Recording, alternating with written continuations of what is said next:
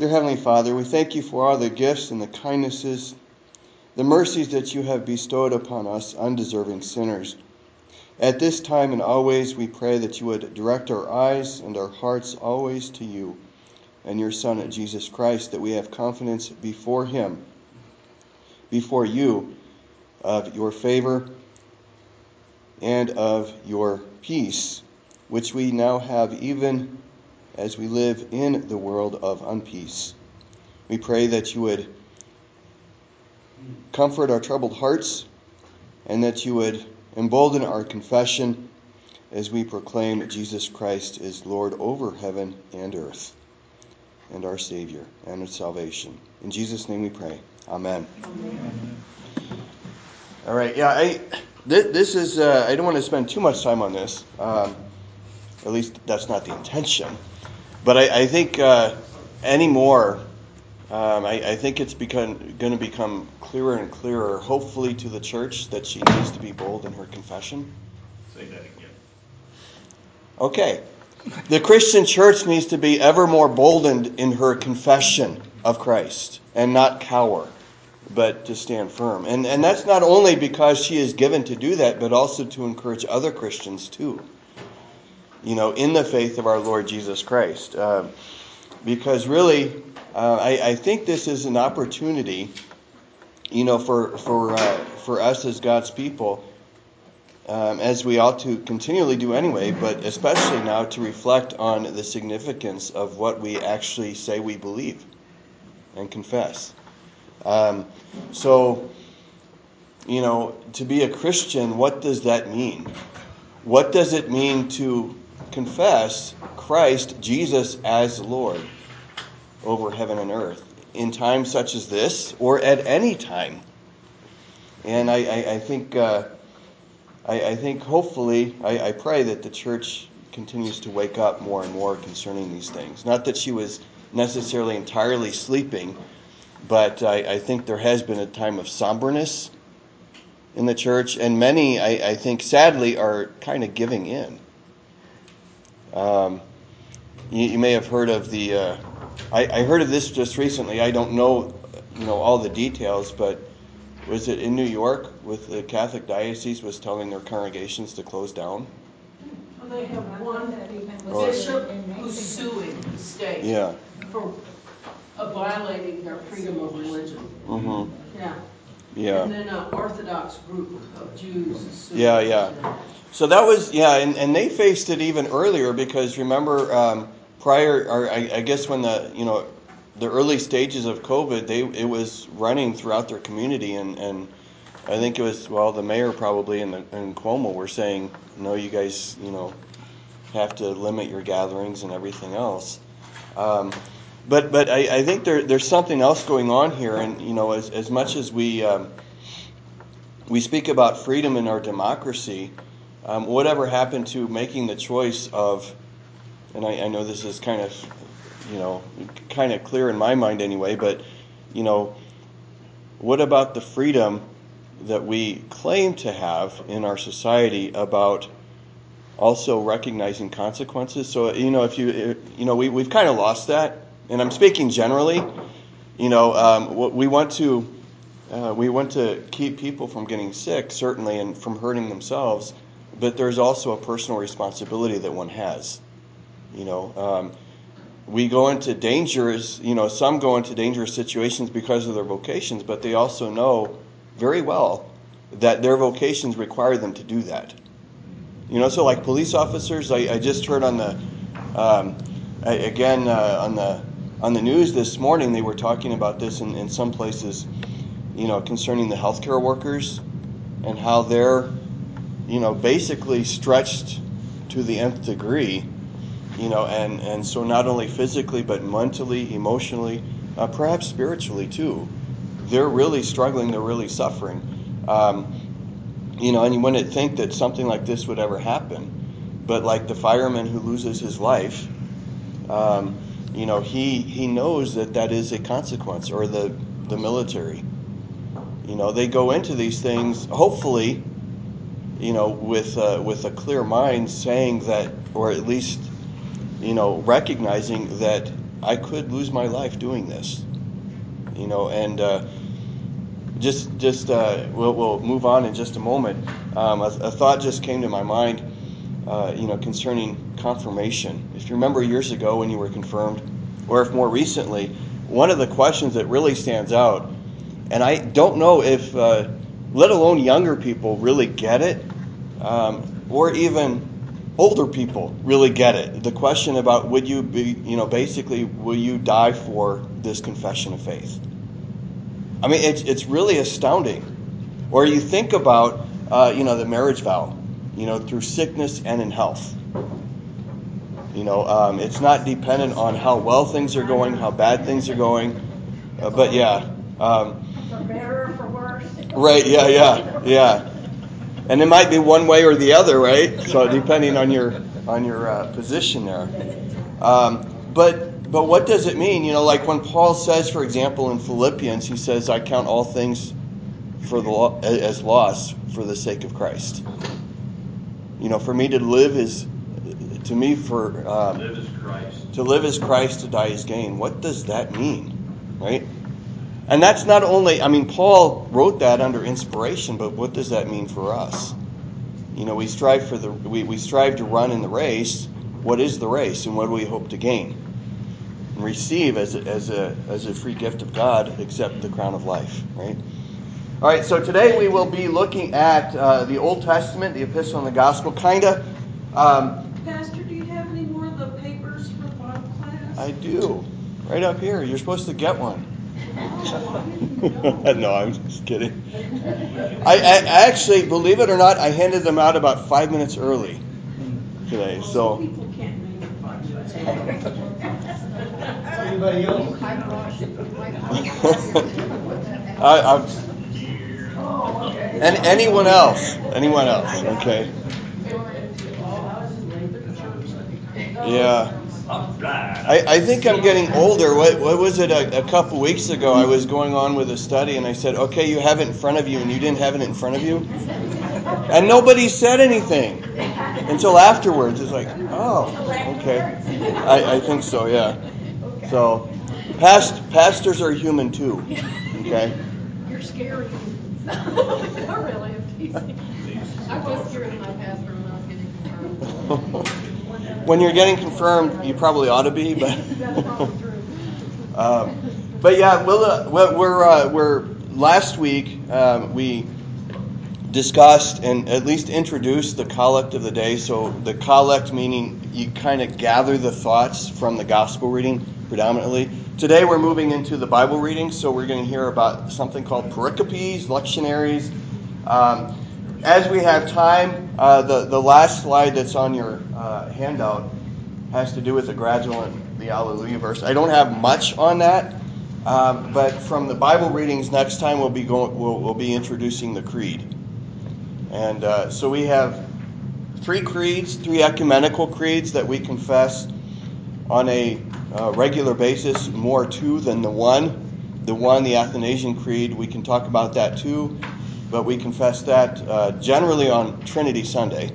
Some congregations actually confess it more frequently than that, maybe every few months or something. But it's one of the longer creeds, but it's also very clear in terms of what is stated, um, in, in contrast to, uh, or in, in distinction from the false teachings uh, that were there in the day and also today. I, I just heard of something um, as I was coming in this morning. Uh, one of the programs I, I was listening to uh, talked about something called oneness Pentecostalism. Have you heard of that? Um, oneness Pentecostalism, they uh, they believe in a Trinity, but it's a different Trinity than the Bible teaches. Yeah, they only believe in Christ and everything is Christ. Right. Well, that's that's the you know the oneness body. What, what's kind of interesting, yeah, they do believe in Christ, but they also uh, believe that Jesus Christ is is kind of um, a man, I, I guess you could say, a manifestation of God. And the Spirit is the current manifestation of God. So you have the Father in the Old Testament, you have Jesus in the New, and now you have the Spirit, um, which which is an ancient heresy called modalism. Um, and it's still around today. Um, and uh, you know, some may or may not know that. Uh, but the, the, creeds, and we'll get into this a little bit more next week. But the creeds were were uh, were formed, you know, to state the truth in the midst of a time where others were speaking differently concerning the Trinity, concerning Jesus Christ, concerning the Holy Spirit, concerning the Father. So they were they were teaching and preaching contrary to what the Word itself says and reveals concerning the Godhead. So for now, with, with this, uh, what I'd like to do is take a, a trip, so to speak, or a journey uh, through the Old Testament and somewhat the New as well, at least selectively, if not looking at all these passages. It's amazing the number of times that we find uh, references to the reading of Holy Scripture publicly. Okay, so um, you know, one of the things I, I wanted to say, and maybe I, I, haven't mentioned this in the past, and, and that is that uh, the liturgies, as we have them today, um, have stark similarity to what was what happened in the past. Okay, there are some distinctions in terms of the collects. You know, one of the, the one of the comments I think from last week was that uh, the collects were roughly around 400 AD, 400 500 AD they're pretty ancient. Um, but the reading of the Psalms, the reading of the prophets, for example, that goes back to Old Testament times. Um, and, uh, you know, there, there may be differences in the words or, or in the melodies that we use, but the people of God in the Old Testament, they sang the Psalms. That was part of their worship. The Psalms actually were sometimes is referred to as the hymn book in the Old Testament. And we see that throughout the Old Testament, not just in the Psalms. So, for example, in uh, Exodus, after the crossing of the Red Sea, you might, re- I think this is Exodus 14, 15, somewhere around there, where, where the people crossed the Red Sea, and then we have the Song of Moses, the Song of Miriam. You know, um, let's see, uh, horses and chariots he is thrown into the sea. If you remember that from years ago, one of the songs. Um, some trust in chariots and some in horses. That's from the Psalms. Uh, but we believe in the name of the Lord our God. So, first, looking at uh, Exodus chapter 24. And of course, Exodus 24 is uh, the covenant confirmed. That's the heading there. Uh, but we have uh, Genesis and Exodus. Interestingly, in verse 7, and just preceding that, we have Moses. Um, you know, taking the book of the covenant and reading it in the hearing of the people. And uh, oftentimes, when when the, uh, the the book of the Lord, the book of the covenant, was read, in, in, in a number of occasions, we have the people answering things like, "All that the Lord has spoken, we will do, and we will be obedient. We will hear." Um, so this is just one example, but it, it you know, in, in other words, um, and I, I don't know the, you know, the, the reading proficiency of, of the layperson at that time, if they were able to read or, or not. Uh, we, we probably have a better indicator later on in history. For example, um, during Germany, for example, I think most most of the clergy, the priests and others, knew Latin, and of course the lawyers would have known Latin and stuff likely, but the lay people probably did not. So, you know, to hear in one's own language, and that's what they did in Exodus and, and throughout the, uh, the history of the Old Testament, they spoke in the language of the people. They did hear the word. And you might recall also that this thing called memory was a thing back then, right? You know, so you, you would read about these runners that went from place to place with, with news, with reports, and sometimes they could be short, but sometimes they would be lengthier. But their life depended on them remembering the message that they were told by the king to tell to whoever. They, they may have been younger, yes, and and uh, apparently they, they must have been in very good health too. Yeah. Right. You know, to be able to run how many miles you know, in, in a little bit of time kind of thing. Um, but, but times were different. Um, one of the things, too, and let's see, I don't think this is listed here, But remember uh, the account of uh, Philip and the Ethiopian eunuch in the Acts of the Apostles. The Ethiopian was actually reading out loud, and that's what they did. They read out loud when they read. And so Philip actually heard this the, the, the eunuch reading from Isaiah, and he says, Do you understand what you're reading? You heard him speak. And then the, the, the, the eunuch said, Well, how can I unless someone explains it to me?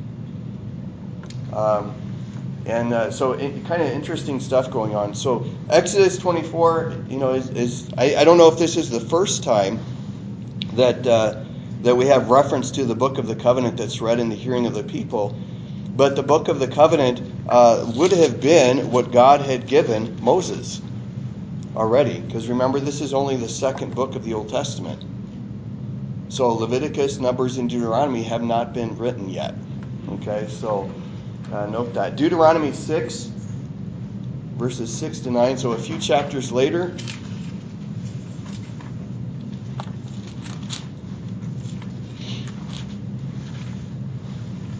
And could someone read those few verses, 6 to 9 of Deuteronomy 6, please? These commandments that I give you today are to be upon your hearts. I impress them on your children. Talk about them when you sit at home when you walk along the road, when you lie down, and when you get up. Tie them as symbols on your hands and bind them on your foreheads. Write them on the door frames of your houses and on your gates. Okay. So the word is was to be out there. And by the way, not just read, right, but also spoken. All right. 2 Kings 23, verse 2. So a few chapters later,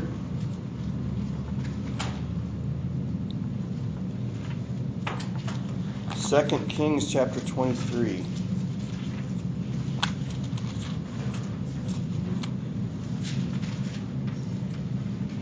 This might be somewhat familiar. Uh, we had we, we, we had this uh, reading around here not too long ago, actually, in October. I still can't believe it's like mid November already of 2020. Where's the year gone anyway? Yeah, yeah that's crazy. Could someone read verse 2? Uh, actually, uh, verses 1 and 1 and 2 would be fine for now.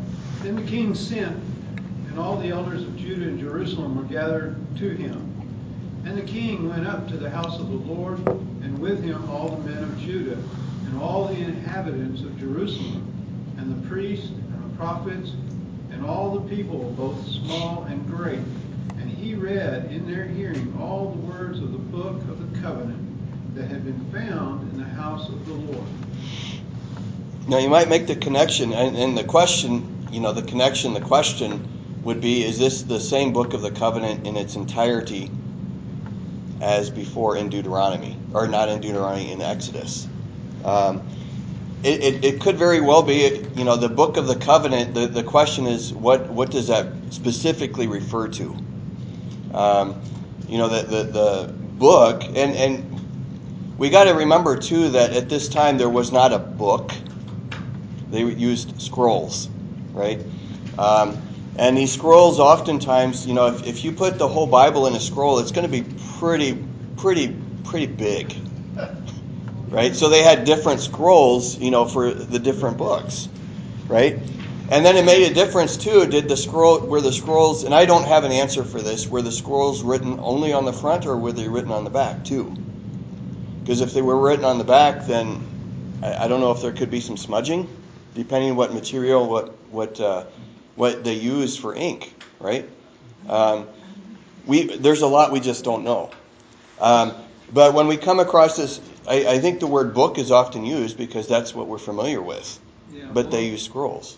In 2 Kings 22, verse 8, it says that uh, Hilkiah, the high priest, said to Shaphan, the secretary, I found the book of the law in the house of the Lord. Okay.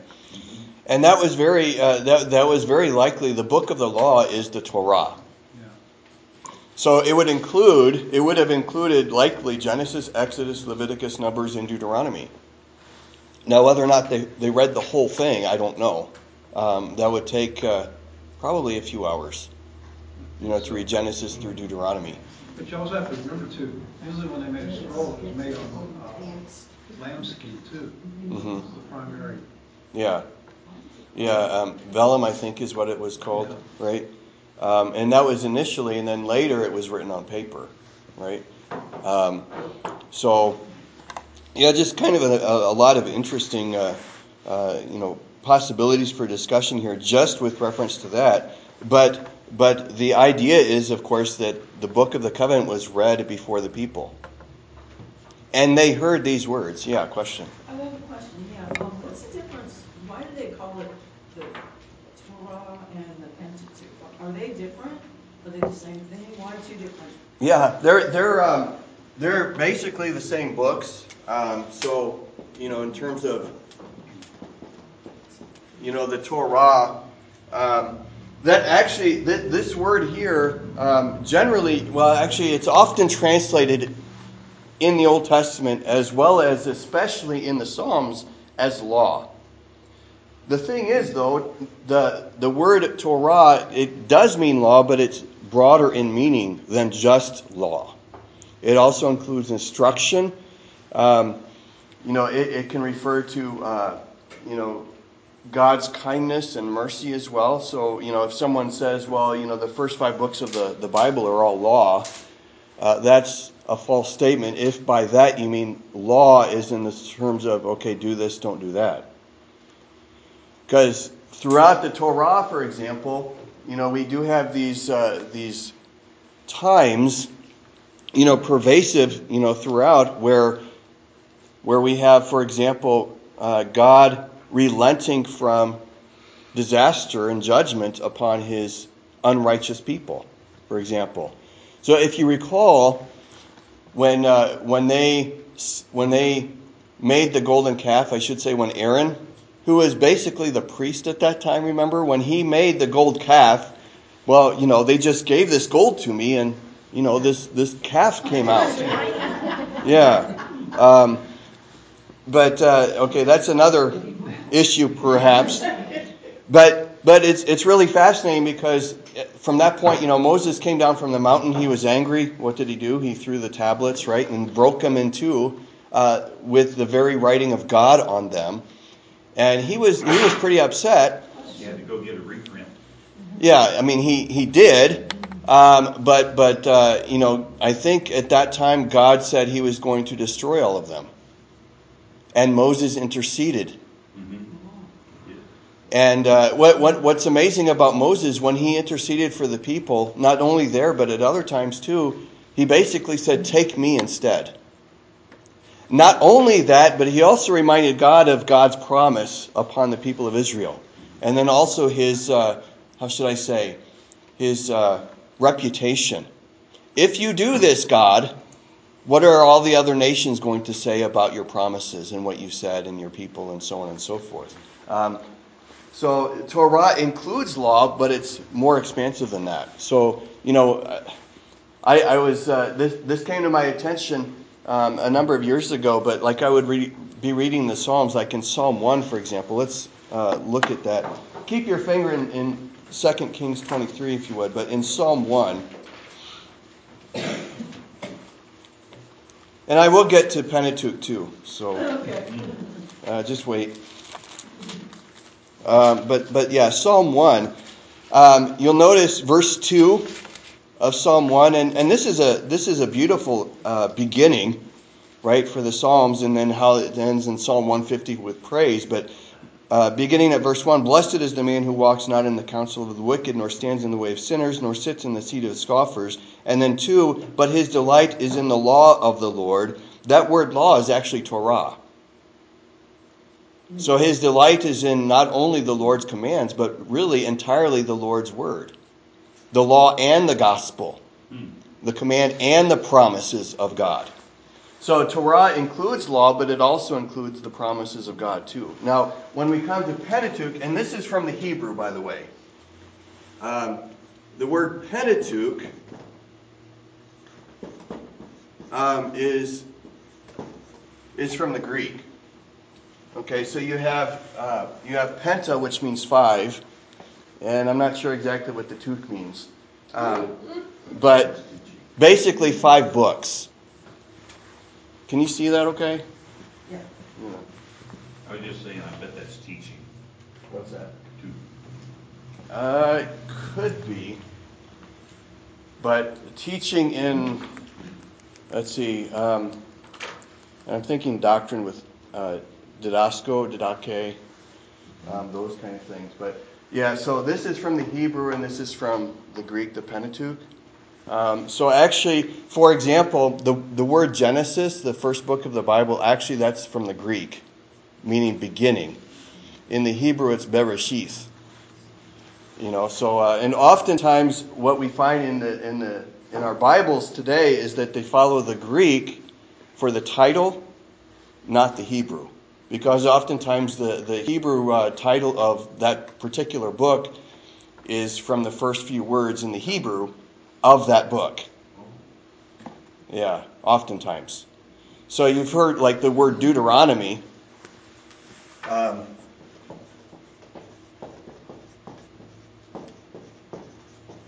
basically is from true. I, I know this one for sure. Um, Deutero is second, and then uh, nomy is, is from the word uh, in the Greek nomos, which means law. So a second law, um, which is kind of uh, uh, explaining um, what Deuteronomy is about, not a second law, but kind of a retelling, a review of the covenant that God had established with his people before they enter the promised land. Right? Um, and by the way, also uh, with reference to Exodus, um, interesting tidbit of information. To my knowledge, there is there is the use of the word Exodus as the word Exodus one time in the New Testament. Does anyone know where that is?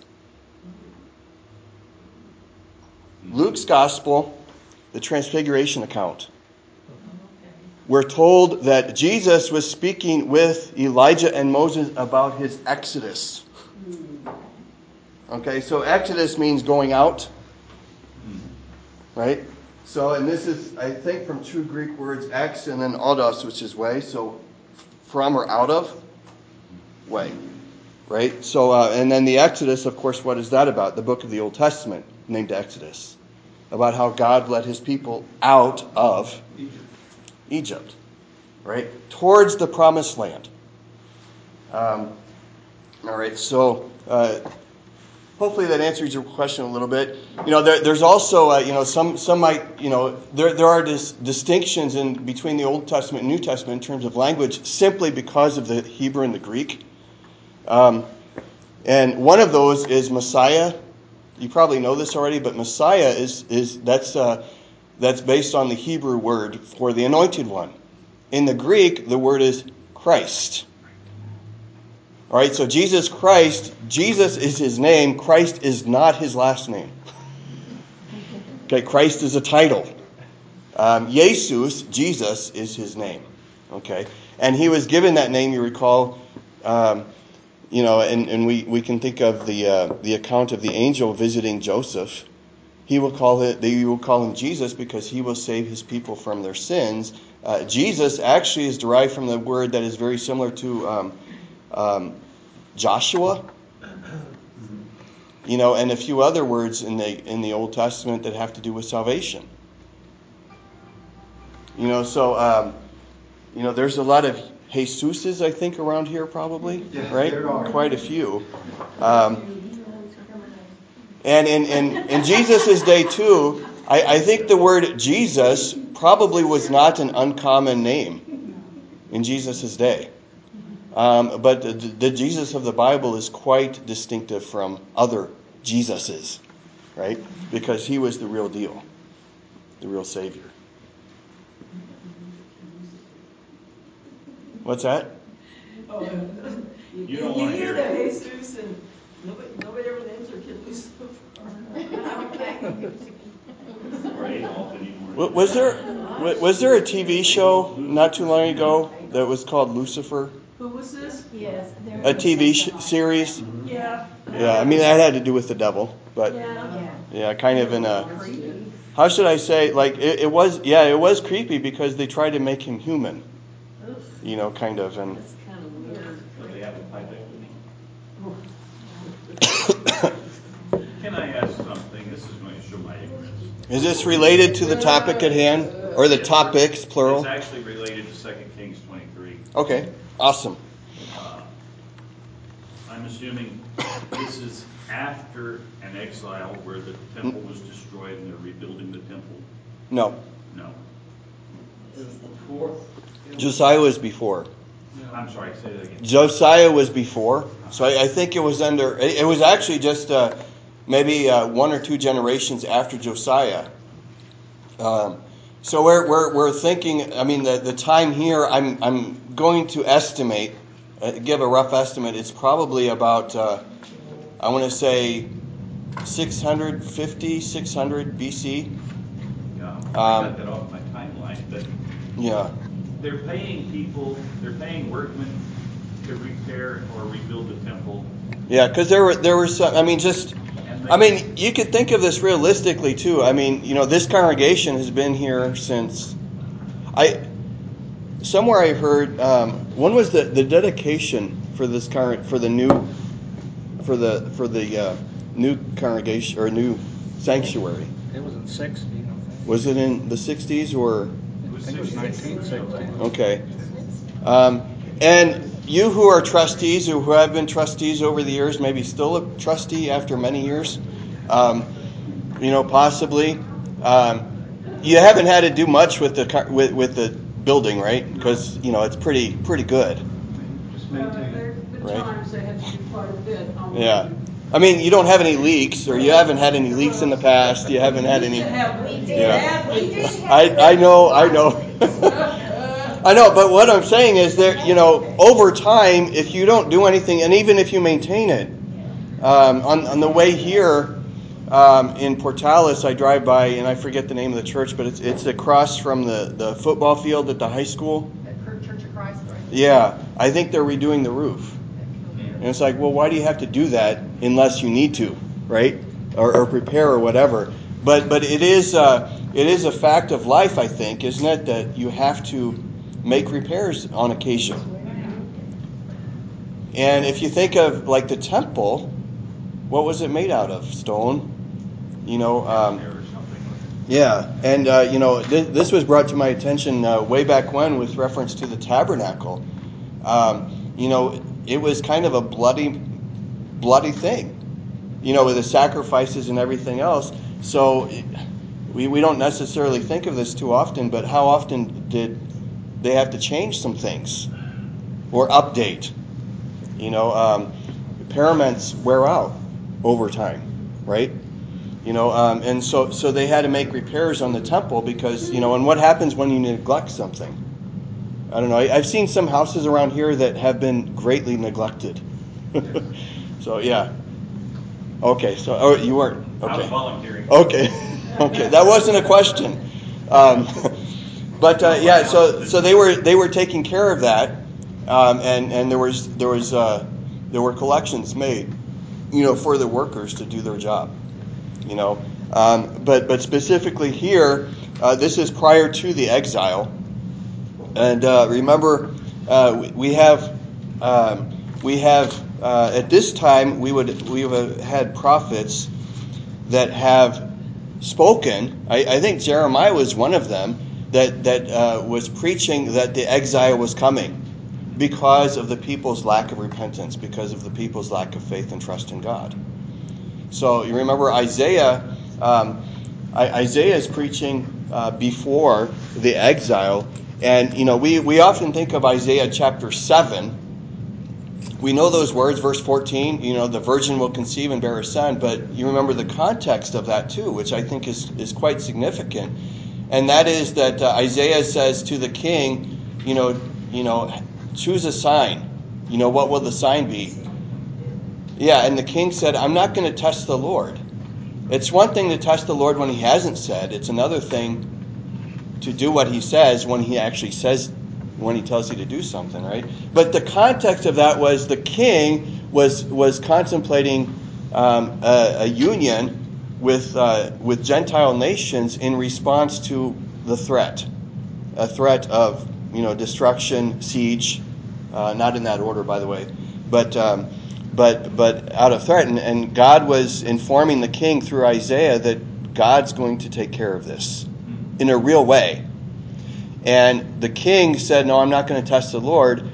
Uh, by asking for a sign, and then Isaiah says, "Okay, God is going to give you a sign. The virgin will conceive and bear a son," which which is amazing because that did not take place until years later, right? I, I think it was roughly what 400 years from the from the promise made in Isaiah to its fulfillment, um, with the Virgin Mary conceiving and, and bearing Jesus Christ, whose name, by the way, is Emmanuel, also, which means, and this is from the Hebrew, God with us. Um, beautiful thing there. All right, so let's uh, let's look to uh, uh, Nehemiah.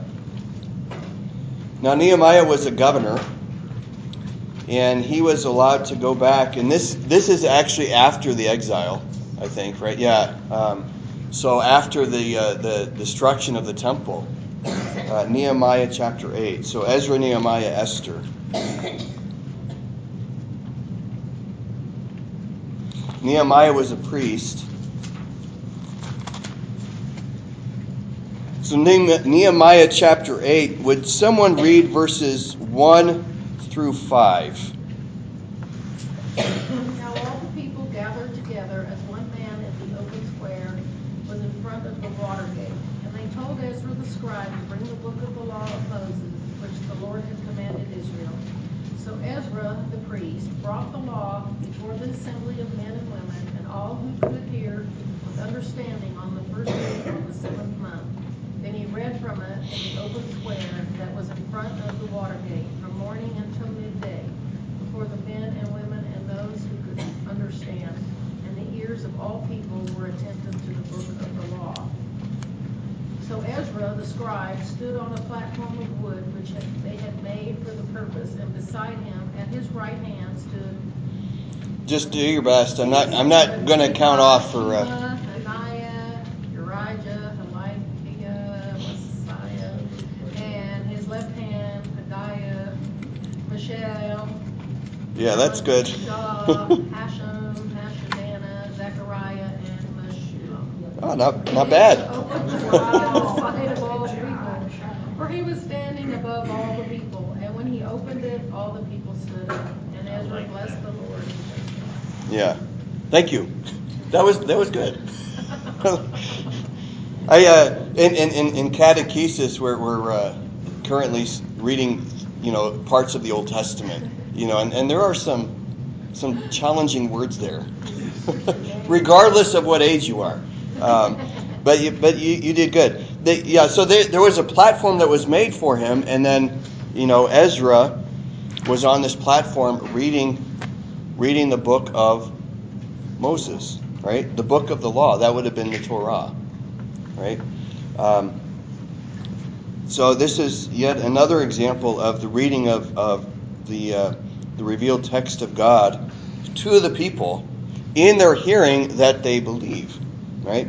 Um, and uh, notice in verse 8 as well, uh, there's continuation of that. They read from the book, from the law of God clearly and gave the sense so that the people understood the reading. So you would have reading going on, and then, you know, I, I can only uh, imagine that there were people around, kind of in the crowd, also giving explanation too. Um, so, you know, I, and I, I, I, I'm not unable to say whether or not there was a time like this before, in at least in Ezra's time. I'm, I'm assuming there wasn't. Um, but, you know, you might ask, well, what did the people do on the Sabbath day? Did they just stay, were, were they sheltered at home? You know, kind of thing. Um, and the answer is very likely not. They went to hear the word, you know, to be refreshed by what God Himself gave. Um, and that's why, uh, you know, I, I, think in the explanation to the third commandment, you know, we have the words, we should fear and love God that we may not despise preaching on His word, but hold it sacred and gladly hear and learn it. Now, that's from Luther. Um, but what was the Sabbath about? Resting, but resting also in the Lord, you know, who sanctified the day And, uh, and Luther draws attention to this. He sanctified the day, and he sanctifies the day by means of his word. Not by our doing, but by his doing, you know, through the word. All right, let's, uh, let's get to the New Testament after break. So I see there's some goodies there. Thank you, whoever brought them. Margaret, right? And comment? Question? Yeah, I just, uh, I'm glad you cited this passage because it really shows uh, what we have kept liturgically in place over the centuries, millennia. You know, occasionally you go to other churches that are not so liturgical, Yeah. and they don't, Yeah. I mean, I can't think of a, a non-liturgical church that takes the time to go up to a wooden podium, what we call a lectern, and just read the Word of God. But liturgical churches have maintained that. Yeah. I don't want to use the word tradition, but practice of just simply, you know, without Yeah. expounding, just reading the Word of God so people can just hear it for its face value. Mhm. And this Yeah. is interesting to see this precedent way back when. Oh, yeah. Yeah. by God's grace, we're still doing it. Mm-hmm. Yeah. Yeah. Thank you for that. All right, we'll come back in what we take about 10 minutes. Is that is that good?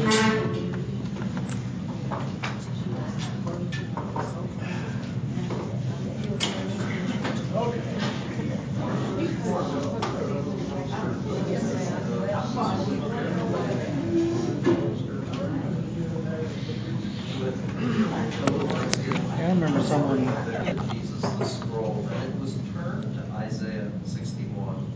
It almost sounds like it was kind of the appointed reading for the day. hmm And of course, that's kind of a God thing because Jesus, you know, really runs with it. But there it is. Yeah. Imagine that. It wasn't like he picked the Yeah. text. It was already, it looked like it was already the, the text of the day. Yeah, and and it very well, I, I think, could have been. Um, so, I mean, I, I don't know what the practices were, you know, of, of that time, of that era, nor do I know exactly when the lectionary came to be as we have it today. I mean, it's, it's, it's gone under, you know, a number of developments. Uh, you might recall that, um, and I, I think this is a slide that I have, um, not this one, but next. Um, I think, yeah, the three year, one year lectionary. Um, it used to be years ago, I, I think TLH was actually on the one year lectionary, if you recall. And I think with the one year lectionary, were there even Old Testament readings at that time, or was it just new? The red, there's no, the Old Testament unless it just says epistle in the gospel. Okay. Yeah, so I, I think the Old Testament probably was um, was inserted a little bit later in the lectionary system to kind of give a broader picture, a broader view of the scriptural text. And um, you know, so so you know, certainly with with we we have actually uh, we'll joke about this. There's a um, how many pastors is it? Uh, do you know? Do you remember Pastor Blazik um, in our circuit that uses the one-year lectionary? I think it's at least two or three. There's, yeah, a couple, two. Um, but we, we kind of jab each other often about that. Um, because some use the one year and some use the three year. And I, I think there's there's there's positives, there, there's strengths and weaknesses for either one.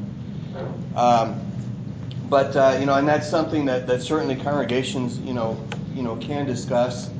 Um, most of uh, many of the uh, writings of Luther, for example, in the earlier Lutherans, were based on uh, the one-year lectionary series, not the three-year.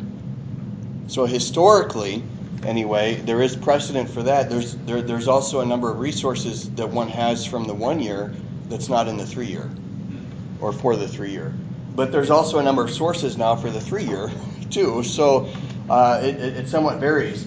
And um, you know, if, if you're interested, and we don't have them in front of us, uh, the TLH does have uh, a lectionary as well for the one year. Um, but uh, but right here in Roman numeral 22 to tw- uh, that should be 22 to 23, I think, or 12 to 13. Um, in LSB, there's a there's a list, and right now we have uh, we're in Series A. We're kind of wrapping up Series A because we start actually a New Year, Happy New Year early in just another week and a half, I think, right? Yep. That's oh man. Um, But Advent is knocking on the door. Right. So, so right now we're in Series A, which really emphasizes the gospel reading from Matthew. And Series B emphasizes the gospel reading from nope, Mark. Mark. How about C? Take a guess. Any guess? John. John. Nope. Take another guess. We're talking about gospels here, so you only have right? Luke. Where is John, right? Where is John? Well, John is kind of mixed throughout. Okay. Um, so, especially, um, there's always, for example, uh, you might recall, there's always something called Good Shepherd Sunday Yep. from John's Gospel as the gospel reading, right? Um, so you know, John is throughout, and especially like Good Friday. You know, um, Good Friday has you know different options available, and one of the readings on Good Friday is, of course, you know John's account of the Passion narrative. Um, others might take, uh, you know, for example, because we're entering the the B, uh, the, the B series, then you know, one of the readings, of course, will be Mark's passion narrative. And they are different. There, there are similarities, but there are also differences too. Um, in, uh, in, in, I, I think in our lectionary, if I'm not mistaken, um, at least in LW, and I, I don't know if this is the case in, in LSB, but in LW, they had a lectionary, and what they did on Good Friday is they kind of combined the passion narratives from Matthew, Mark, Luke, and John to kind of make it, you know, uh, to kind of introduce it chronologically in terms of what was going on. Um, but to put all those together, um, you usually have to do that in parts when you're reading it because it's a lengthy reading, right? Um, and oftentimes for Good Friday, and, and this would also apply to the Passion narratives too. Um, oftentimes, you know, pastors, you know, may have the congregates remain seated because the readings might be like one chapter, one full chapter. And when I say full chapter in the Passion narrative, it could be up to 50 or 60 verses, right? Um, but but it's it's very um, I, I think it's it's uh, very good and beneficial to do that because it kind of gives us not just snippets but the whole picture of that particular account. Okay, so um, you know this one, um, this picture here is just to kind of kind of represent the church calendar. Now some of you, uh, especially uh, the the altar guild lady, one of the altar guild ladies here, um, knows about this, and, and some others as well. But the church here revolves around the life of Christ. And every one of the readings will somehow uh, relate to the time of church year that we are in. Okay? Um, so we're entering into the time of Advent. Uh, the last few Sundays, our readings have been about the end times from the Old Testament, the Epistle, and the Gospel. Right? We'll kind of get that similar theme also in Advent. Uh, one of the strangest things, it's not strange, but at first glance, one of the readings oftentimes in Advent is Jesus coming into Jerusalem on a donkey. Isn't that Palm Sunday stuff? Yeah. But what is the reference? You know, what is the context in Advent? Christ coming, right? Um, yeah. So, and, and that's what's beautiful about this because, you know, of course, Christmas Day, um, you know, many, uh, many a reading will be from John 1 for example. You know, the Word became flesh and dwelt among us, right? Um, and and uh, so some of the some of the the, the, the readings uh, during the time of Christmas. So we call the, the we say the time of Christmas, which is basically Christmas and Epiphany. The time of Easter, which is Lent, Holy Week, and Easter up to Holy Trinity, and then the time of Pentecost is all this area here. So we have, I, I think. Um, was it this last Sunday? I think it was the 24th Sunday after Pentecost. Yep. And then, man, this is another, you know, mind boggling to me. I think this coming Sunday is the last Sunday in the church year already. the last Sunday of the church year this Sunday. So if you hear me or other people say Happy New Year, they're, they're, they're okay, okay? They're not uh, mentally ill or anything. Um, but yeah, so the readings, of course, during Lent, you know, it has to do with preparation for Christ's death and resurrection. right? So we'll, we'll, we'll, we'll see that uh, Pentecost we call the time of the church, you know, and then uh, um, generally speaking, like Advent is considered a season within the time of Christmas. Lent is a season within the time of Easter. Epiphany is a season within the time of Christmas as well. Right? So um, we have the baptism of our Lord, and, and so really, you know, I, this this diagram is very helpful too because really, uh, the first part of the church, the, the first part of the time of the church, Christmas and Easter, are all, all about Christ, specifically, explicitly. The second part, the time of Pentecost, um, has to do with the life of the church, which is centered, of course, on Jesus Christ. So you can imagine, you know, across here, you know, the church here, because it's really focused on Christ Jesus. And there's, I think, any number of benefits, one of which, of course, is that when you have a lectionary that focuses on, on Christ in terms of the time of the church year, ideally, anyway, that's to help prevent the pastor from getting on his high horse and preaching this or that that really has little to do with the church. Maybe it's a pet peeve. You know, um, pastors don't do that though, right? Um, they don't get on their soapbox. Um, and I wonder, you know, we, we had just read from, from Nehemiah. Remember how they build a platform? I don't know if that's where they got this idea of soapbox. but he was actually reading from Scripture, right? So, um, Actually, I thought Scott. Yeah. Are there any questions about this before we move on? Okay, I'm actually going to get done the study today. We got to talk more. Um, so the gradual, just by way of introduction, the gradual, and often we, um, you know, the gradual can be spoken, it could be chanted. Sometimes it's omitted too, um, depending on the service, but usually it's inserted um, in, in this congregation. We, we've uh, generally inserted the gradual between the reading of the Old Testament and the epistle. Um, so that's kind of where it is. It's a liturgical response drawn from the Bible that follows the Old Testament reading, but not always. Um, so I, I, think for the past couple weeks, uh, the gradual uh, has been on the saints. You know, these are those who have come out of the great tribulation. You know, washed, you know, the robe, having their the robes washed white in the blood of the Lamb. You know, kind of thing. And that has to do with the time in the church here, which we find ourselves um, which is quite appropriate. Amazingly, um, what we believe as Christians is, is always proper, especially at funerals, too.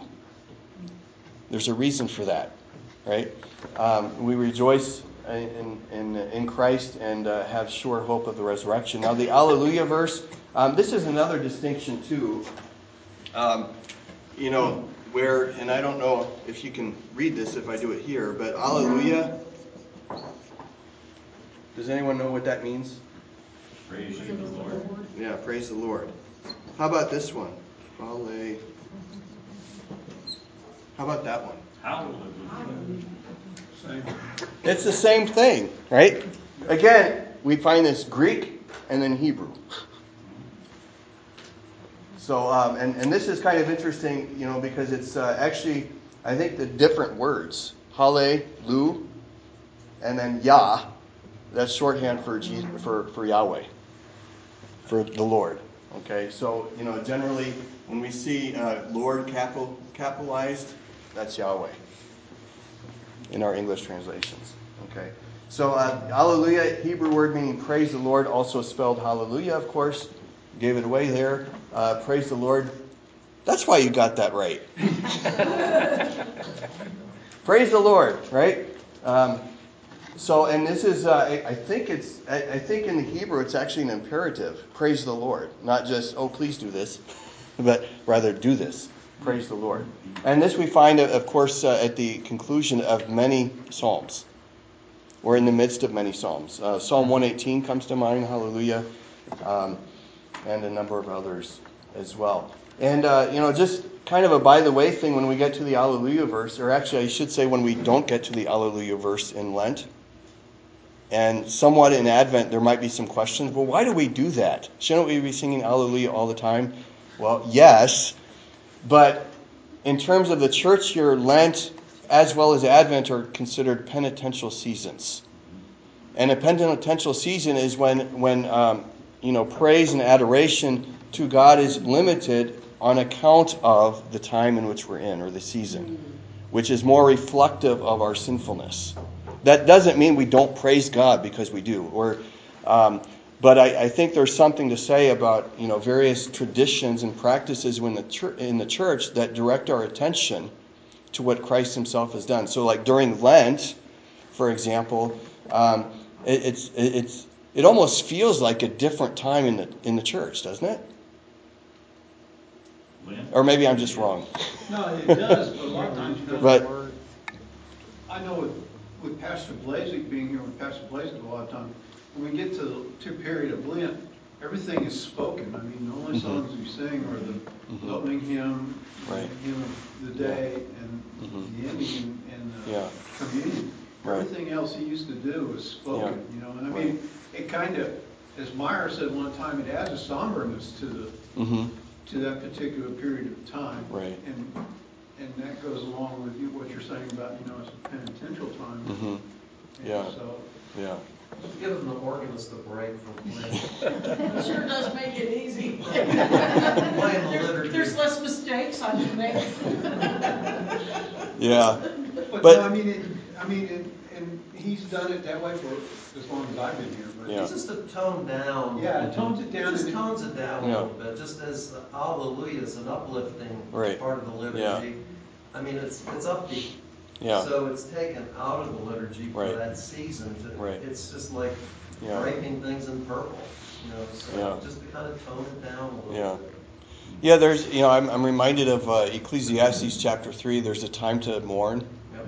and there's a time to rejoice, you know. And, and so, I mean, that kind of, you know, I, I guess I, I, maybe I shouldn't use the word superficially, but um, there is this, uh, you know, kind of sense of change, of course, from Good Friday to Easter Sunday, Yeah. right?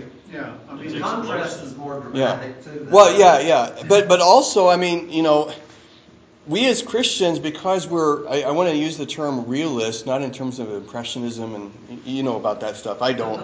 Um, I I know the word, but when I use the word realism, it, it's like reality.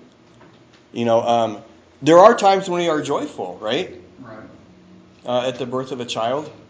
Um, you know, at uh, at a wedding, for example, and, and the like. But there are also times when we are quite sorrowful, and, and you know, and and our emotions change, but also do our circumstances change. And you know, um, so so imagine, um, for example, um, when Christ Jesus died, what was the attitude? I mean, maybe we don't have to imagine, but but we can speak about it. You know, what was what was the emotion probably of the disciples? Were they all, you know, happy? No, You know, they believing that hey, he's going to rise from the dead, just as he said, right? Yeah, Um, it wasn't until he actually proved, you know, I mean. it- Yeah, yeah, and they- they were awed, right? I mean, there- there's they were they were awed. They were they were just dumbfounded. You know, here Jesus standing in front of us, and they couldn't believe it. You know, so in Luke's gospel, you know, he says, you know, do you have any food here? Because they thought they saw a Yeah, ghost. spirits on the. Yeah, yeah. So you had a question, idea comment? of Going Okay. from Good Friday, Yeah. uh, to Easter Sunday, I don't know about anybody else, but to me, when you come in the church on Easter Sunday, it's absolutely explosive. The- Mhm. Yeah. Yeah. I mean, I could just float down the aisle to a seat. hmm Yeah. Mhm. hmm If we go through what we did last year, we're gonna meet. Yeah. Yeah, yeah. It, there's yeah. I concur. That's uh, Easter, we were allowed to meet last. Oh, yeah, yeah. The day before, our beloved governor said no. Uh, Except like no more than five, I think, is what she said, right?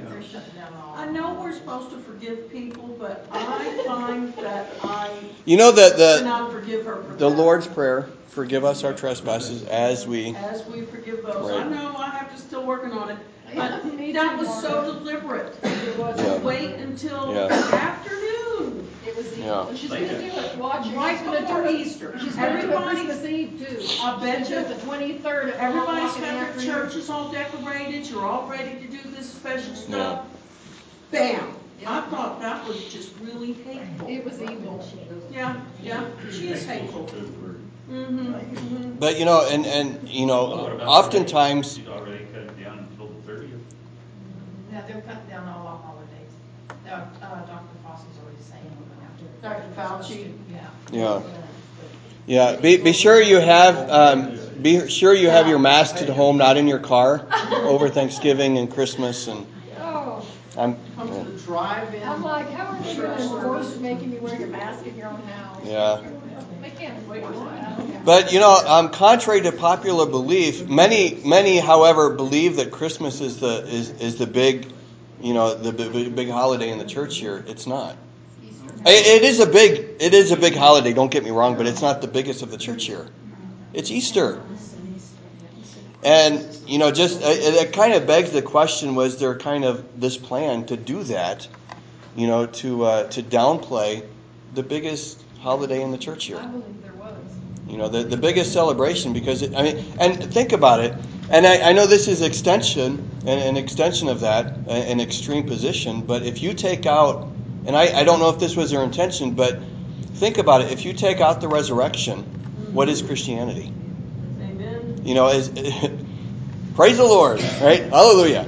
Um, but uh, yeah, I mean, think about what Paul says in in uh, in 1 Corinthians 15. If Christ is not risen, then your faith is futile. You're still in your sins. And if if Christ is not risen, then we are of mo- of, of all men the most pitiable. That's what he means. If Christ is not risen, what's the point? Yeah. Exactly. You know, why, why have so many martyrs died, you know, Mm-hmm. for Yeah. their belief, you know, if Christ is not risen? hmm Yeah. And and then really, what's what's the purpose? I mean, we might as well just live however we want because this is all we got. But of course, God speaks differently. What's that? I just said, we've seen a lot of that today. People doing whatever they want to do. Yeah. Never worked out Yeah. I, I almost want to say, just like in the Judges, they, everybody did what was right in their own eyes, and that's. But how does this? Okay, so maybe we'll conclude here. But I want to ask the question, and, and maybe maybe you guys have an answer for this. But how does a society function if everybody does what, what they think is right? Anarchy. Nothing, nothing Yeah. like that. Just like Somalia. Yep. Somalia, That's or a Portland. Logan, Mogadishu.